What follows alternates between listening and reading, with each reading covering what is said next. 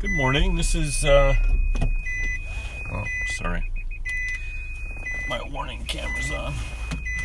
Uh, this is going to be another morning edition of Driving Theology.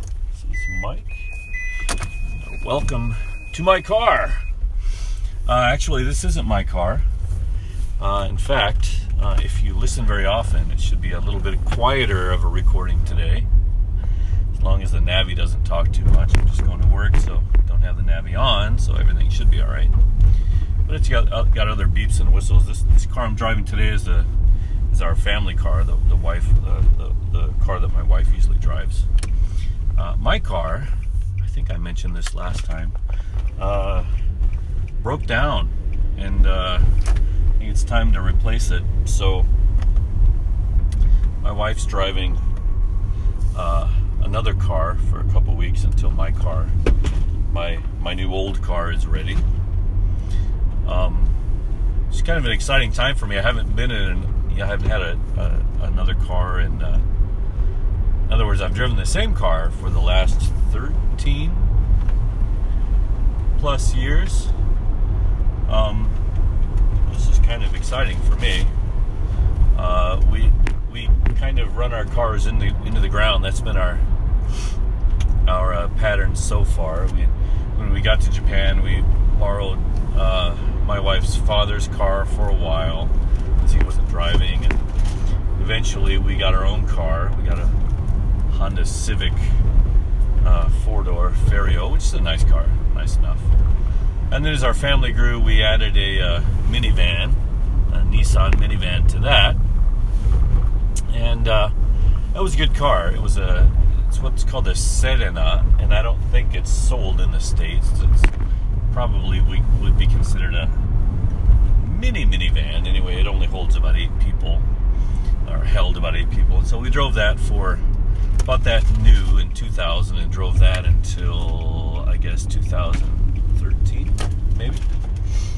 Uh, and the transmission went out. And if you know anything about those cars, they have this. Uh, uh, I got to remember what it's called. CVT, I believe, is what the transmission is called. Anyway, it's not a, it's not your conventional transmission. It it, it has a continuous, I think it's continuous velocity transmission or something like this. CVT. Anyway, it kind of makes you feel like the transmission is rubber. There are no jerks or or bumps uh, when you shift gears. And anyway, it was a good car, but that transmission went out, and they're rather expensive to replace, and we had a lot of miles, so and it was all paid off. So we went ahead and uh, traded that in for a used, uh, but much newer model of the same car, but had a lot more beeps, you know, bells and whistles, and and uh, we got a, a used car. I think it was four years old when we got this one but it's the same car, same color, but a newer model. So this is a 2009, which we got in 2013. So we got it when it was four years old. Uh, but it's it's a much smoother car than the other one, and this thing rides really great. Um, actually, the miles are starting to climb a little bit on this, but generally, these cars go a long time if, if they're maintained, and we really try to try to maintain them best we can. And the Japanese government helps because you have a mandatory uh, inspection every two years that really they go over it with a fine tooth fine tooth fine toothed comb. Fine tooth comb and and uh, kind of make you replace this and that and the other and and uh, you know new tires new brakes um, belts whatever is showing anywhere at all uh, that won't last for the next two years, then they pretty much replace and you know change the oil. And anyway, uh, they always come back driving really nice after that. So every two years we get it you know, pretty much gone through. And uh, you know it cost it's it's pricey, but that's the law here, and that they keep their cars running pretty well, and there aren't really very many breakdowns. So uh, my car breaking down was kind of rare, and I was driving a a micro SUV, I guess you call it, or a mini SUV. What used to be known as the uh, Suzuki Samurai in the States. It's known here as the Suzuki Jimny, and it's a little uh, four-wheel drive Jeep kind of thing, but it's only a four-seater. Um, so pretty tiny. Anyway, uh, that was also a year 2000. We bought that when it was four years old, put a lot of miles on that. That was my personal car, and basically became, you know, is, is my office and things like that. Anyway, it broke down, and uh, it's pretty much kaput. And we're gonna we're gonna put that thing to rest, and then I'm gonna buy a another used car. So, waiting to get into that. Anyway, that that's a, a short story long. Um, how are you guys doing? Uh, not much is really going on on my end. I, am not sure what I'd like to talk about today. Um, last time I, I spoke a little bit, and I'm sorry I posted it so late. I just got it posted today. This is, uh, gosh, what day is this? Maybe April 16th? Something like that? 17th? Anyway, I just got that posted. Uh, and that was on basically what it's like to be a, a uh, free range Christian, a, a Christian who is not uh, tied to any specific denomination, uh, group, uh, or meeting, um, but just kind of uh, is always in church. And the way you look at it is church is always in session, so you can't go to church because church is wherever you're at. And you know, how do we live into that? How do we how do we treat it as such? How do we partner with Jesus every step we take, uh, and, and, be church wherever we are with whomever we meet. Uh, strangely enough, one of the ways I do that is through this podcast. It, it helps me uh, think on spiritual things, and and really, it's a, uh, it's a place where I regurgitate the things that I've been learning or thinking or wondering um, or hearing. Uh, and uh, so yeah, this is kind of a new thing, right? Well, I, am sure it's always been around. I think some of the first free-range Christians were probably what are today known as monks, uh, people who, well, I mean, d- except for the original disciples, uh, and probably a generation or two after them. Uh, I think you can see Philip as an example of a free-range Christian, somebody who just uh, goes about life and follows the leading of the Holy Spirit and um, trust the Spirit completely when told where to go and what to do and who to see. Uh, Philip and his life in Acts is amazing, as is Peter's um, and Paul and, and other people. But Philip seems to be, we don't have much else about Philip. We have a lot about Peter and Paul, but not as much about Philip. But that his uh, the way he lives his life in Acts, I think, is a, a great uh, example of what a free range Christian uh, life uh, a life lived in church without walls and without times, um, and really without rules and and uh, yeah, a life of freedom in Christ and what that really looks like. And uh, it's a shame we don't really explore what freedom in Christ means these days, except to say that it doesn't mean what we hope it means, which is which is really sad. Uh, it seems like anytime we we talk about freedom in Christ, oh, but it's not really free. It's freedom in Christ. So it's a it's a Christ version of freedom. So it's not really freedom, you see. It's it's freedom to follow Christ and and uh, you know the freedom you want is not really the freedom you'll get. And too bad, but you know Christ's brand of freedom is is it is what it is, you know, and you just have to accept it. But you know, I, that, why would Christ use the word freedom then? You know, I think he would have used the word, uh, a different word. You know, why did Paul use freedom in Christ instead of a different word? Uh, I believe Jesus said, if the Son has set you free, then you are free indeed.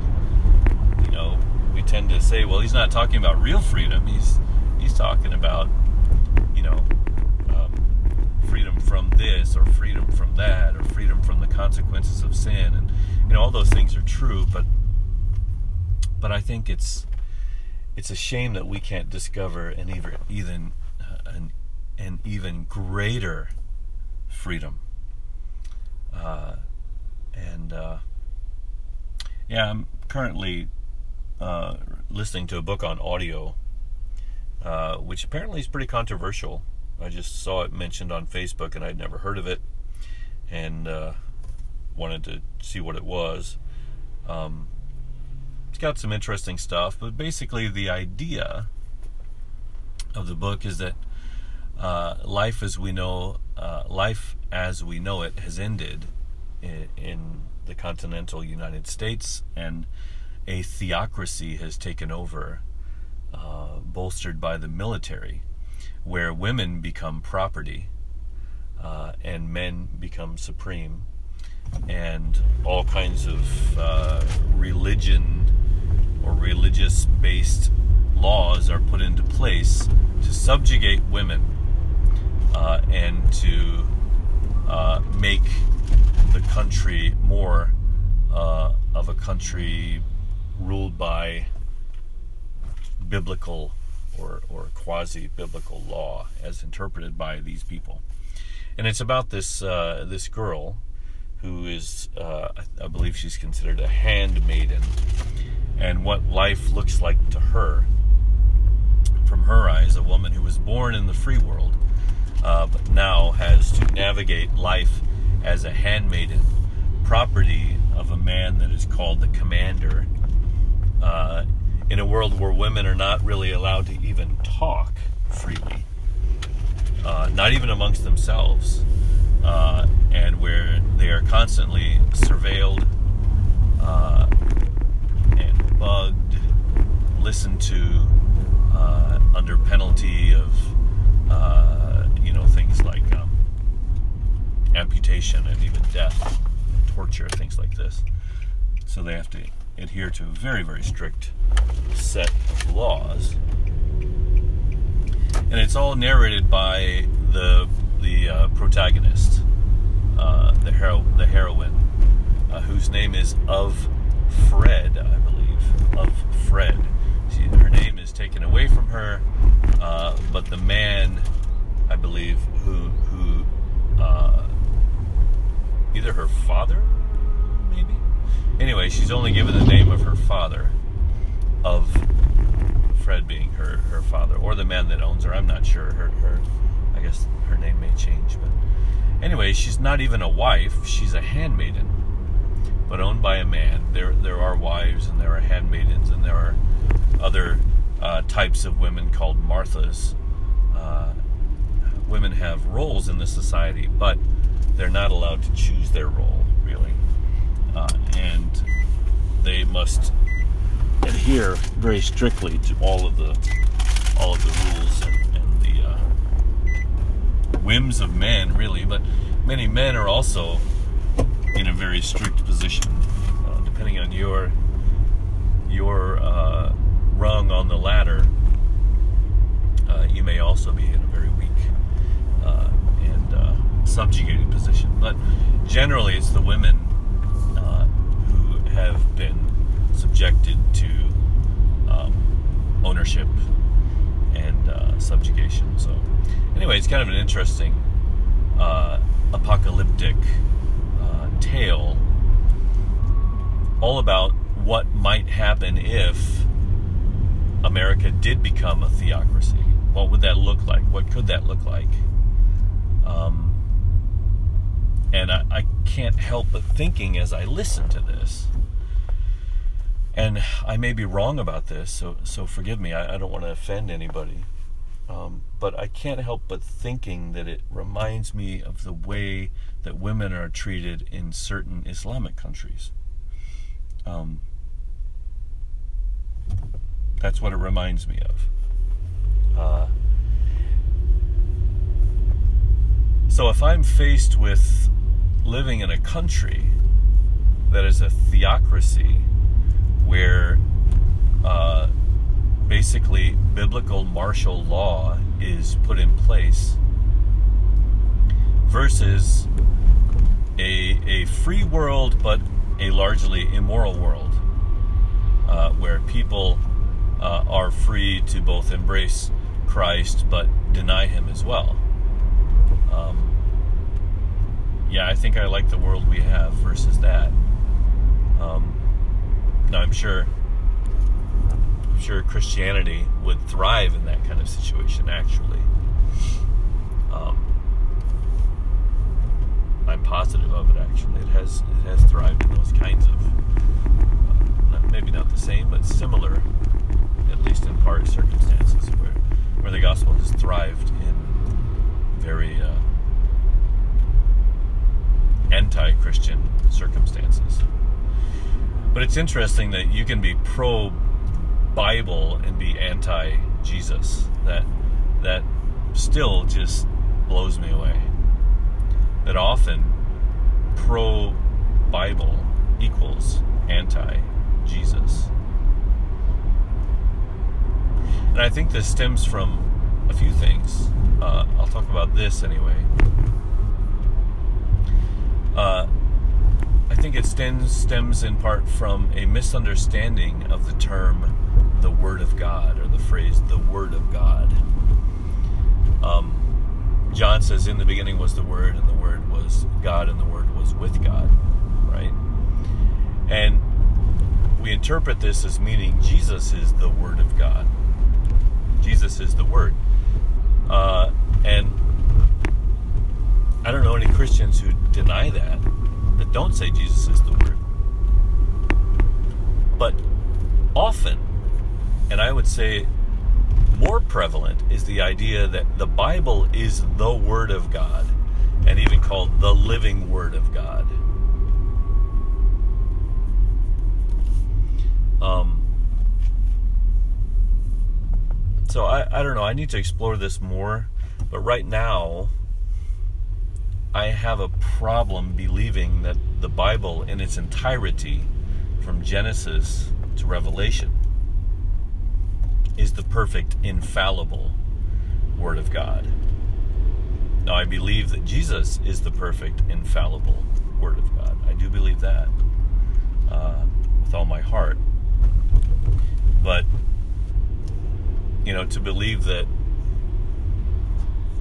written Word in their in their various translations and errors that have you know we've uncovered and, and continue to discover and maybe even backtrack on some translating choices. Uh, it's just hard to imagine that the Bible is perfect and infallible in that kind of an atmosphere. Seriously, in every language, in every translation, in every era, it's been perfect. Um, now, it could be, it could be that the Word of God is revealed, at least in part, in the Bible. In fact, I, I believe that. I believe that the written words of God exist in the Bible.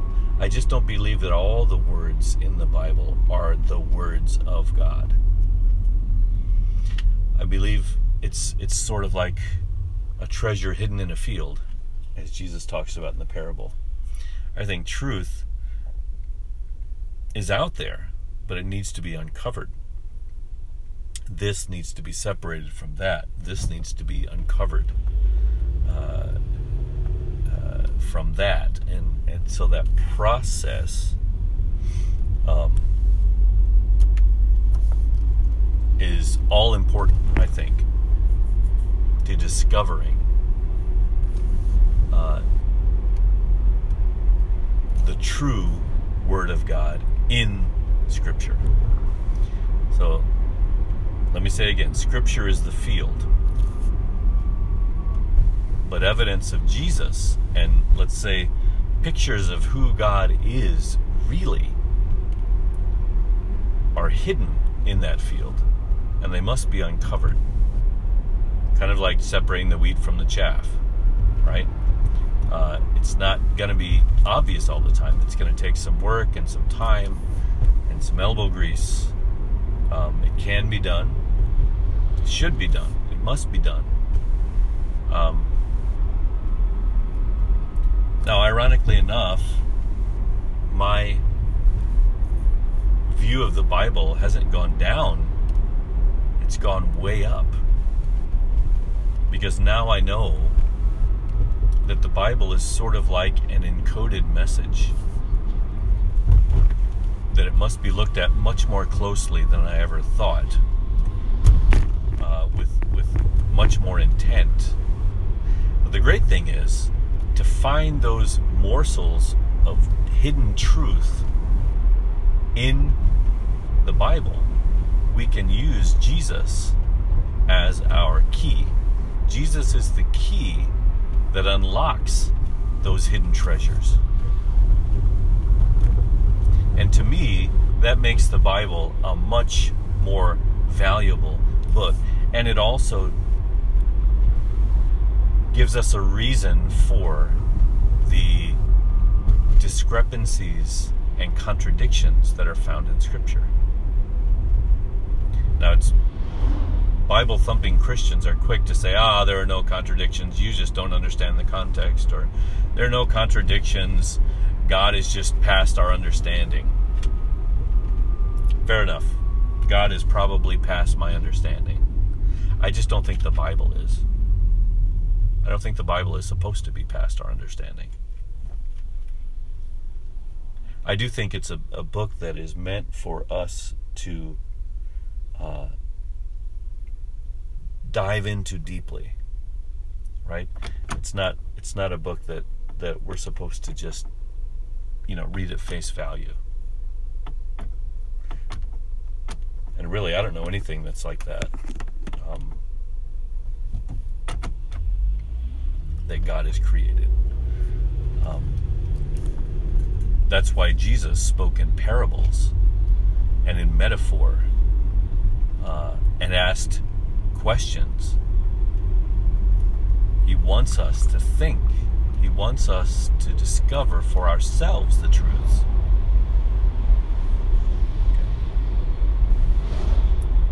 And I think this has been lost in large part in our modern churches, and in our modern world.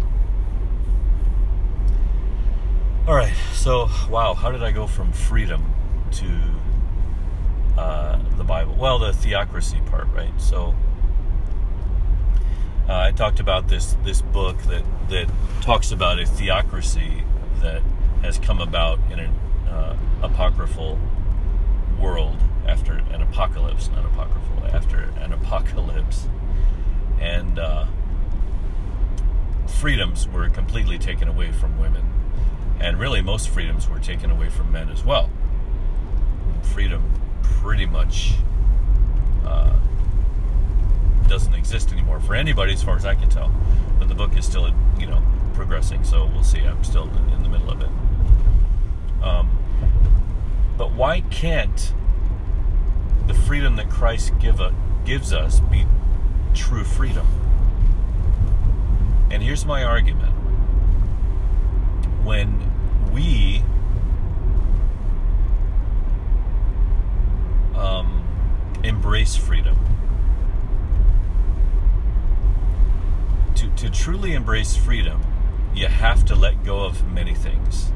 One of the things you have to let go is let go of is your guilt. Okay? You can't be truly free and still believe that you have a debt to pay from past sins you've committed. You can't be truly free and be in debt. How does Jesus solve that problem? Well, he he has cleaned the slate. His sacrifice, sacrificing himself by taking on sin and death and defeating it in the depths of the universe, he has erased sin. He has taken our sins far from us once and for all. Done. Okay? So, sin no longer need enslave you. If you are enslaved to sin today, uh, I believe it is in part because you give sin that power. Because Christ has already taken that system of sin and death away, far from us. So, if we are still having problems with sin, it's a residual habit that we are having a hard time breaking. Now, I think we're all going to follow, fall into that category, actually. I think we all continue to, by definition, sin. The difference is our sins are no longer counted against us, therefore, guilt is not needed. Okay, now, that's a slippery slope, right? This is what people are going to say who thump the Bible. They're going to say, well, that's a slippery slope because now you're saying people can just do go do whatever they want, right? Without any fear of consequence. Well, okay. What if I'm saying that? Now here's the here's the here's the crux though.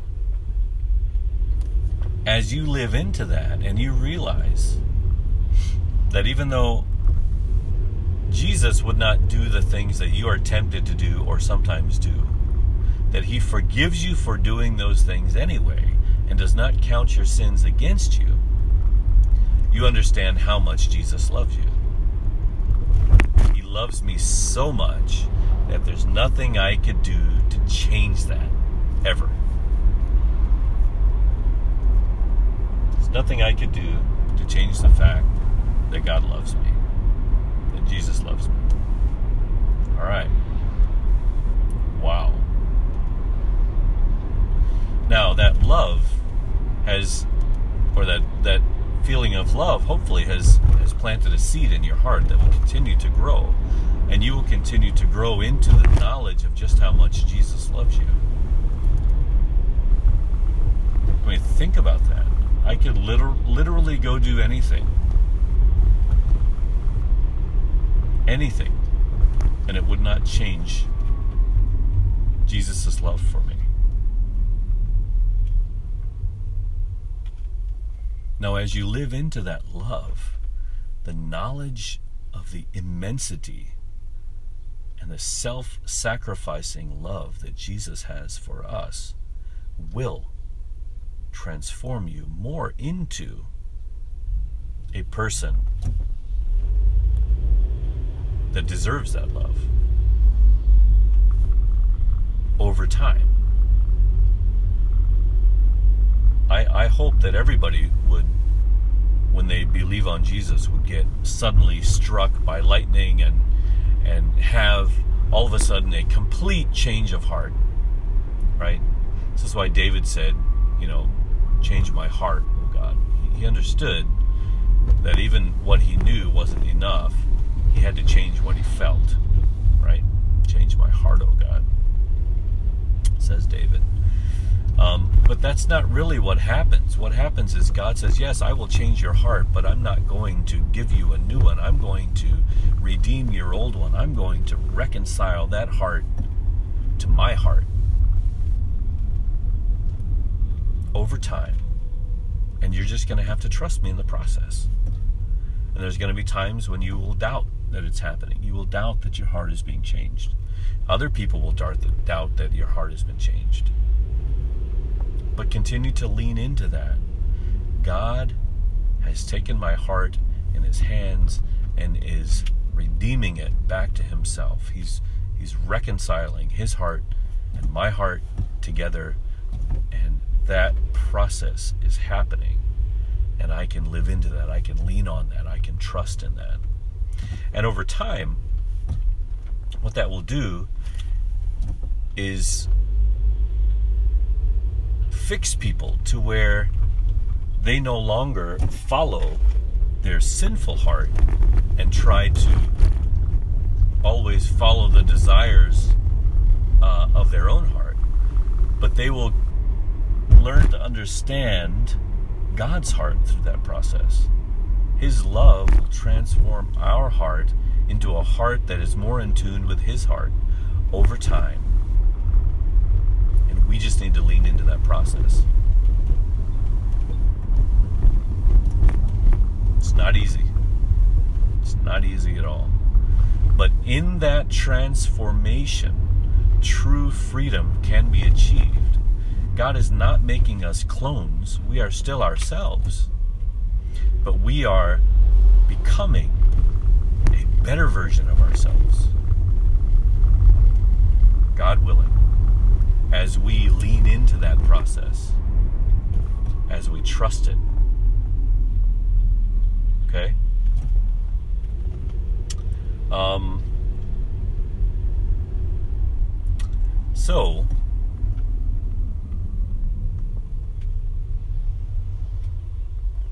as long as your heart has been redeemed by God, then you will instinctively do the things and think the things and want the things that God wants, but you'll still be yourself.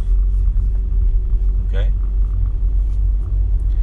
And now, you no longer have to worry about this enticing you or that enticing you. As, as long as you are transformed, you now have essentially a heart that beats with the heart of God. And instinctively, you will be able to follow and to do the things that God would have you to do instinctively, naturally. And now you've found complete freedom. You found a freedom where you can you can be yourself, you can you can love, you can live, you can enjoy uh, without being pulled back down into that old self, that Adam, right? Because now Christ is living in you. You are a new creation indeed. Now you become a new creation in name as you believe on Christ. But I think you become a new creation in reality in the process that will take your entire life and will never be it will never be completed until Christ does it once for all when he comes again. Uh, at least that's what I believe today. Um, and so I say, be free. Experience freedom. Step outside the box. Okay? Be free enough that you allow the love of Jesus to infiltrate your heart and begin that process of transformation. You know, Paul says, I do, you know, the things that I don't want to do. Why do I do the things I don't want to do? He says, well, that's because sin lives in me. It's not I, but sin that does it in me. Okay, that in other words, he has not yet been fully transformed. He knows what he should do, and he doesn't want to do the things that are bad. But sin in him sometimes overrides his better judgment. And he does bad things. That system of sin, unfortunately, still has a hold on us as it had a hold on Paul then. But the process that Jesus is creating in you is that transformation. That's what Jesus is doing to us. Transformation is important to him. In fact, some might say that's the ball game. That's what's going on here. That's that's that's why Jesus died on the cross. That's uh, that's what God is doing in the universe right now. He is in the process of transforming it back into the best version of itself, and that includes the the created uh, universe in its entirety.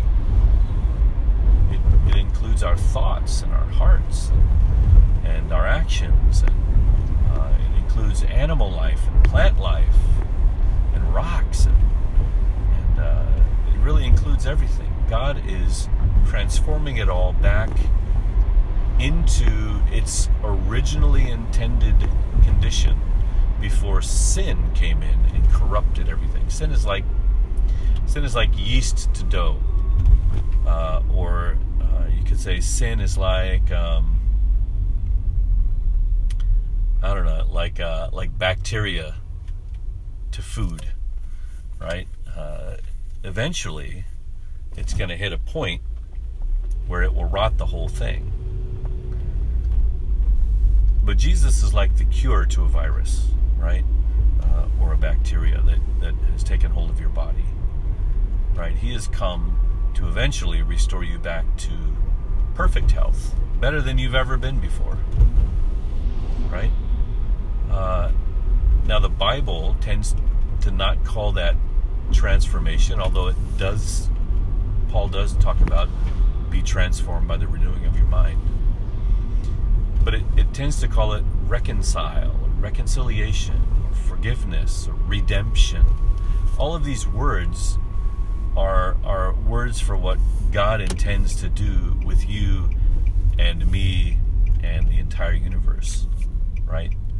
Uh, to get us back on track. Um, and wow, thank God that He's doing that, right? Um, without that, where would we be? It's exactly what we need. When you look around the earth and you look around the world, like man, we just, we just need to start over. This is horrible, you know. But God says, yeah, we'll start over in a sense, but what I originally made was fine. All we need to do is get rid of the corruption, the corrupting influence of sin, the corrupting influence of self and selfishness. Right? Take that out, and that's what He's doing. He's He's done it and is doing it at the same time. And it, you'll be just fine. So you don't have to stop being yourself. You just need to be the best version of yourself all over again for the first time.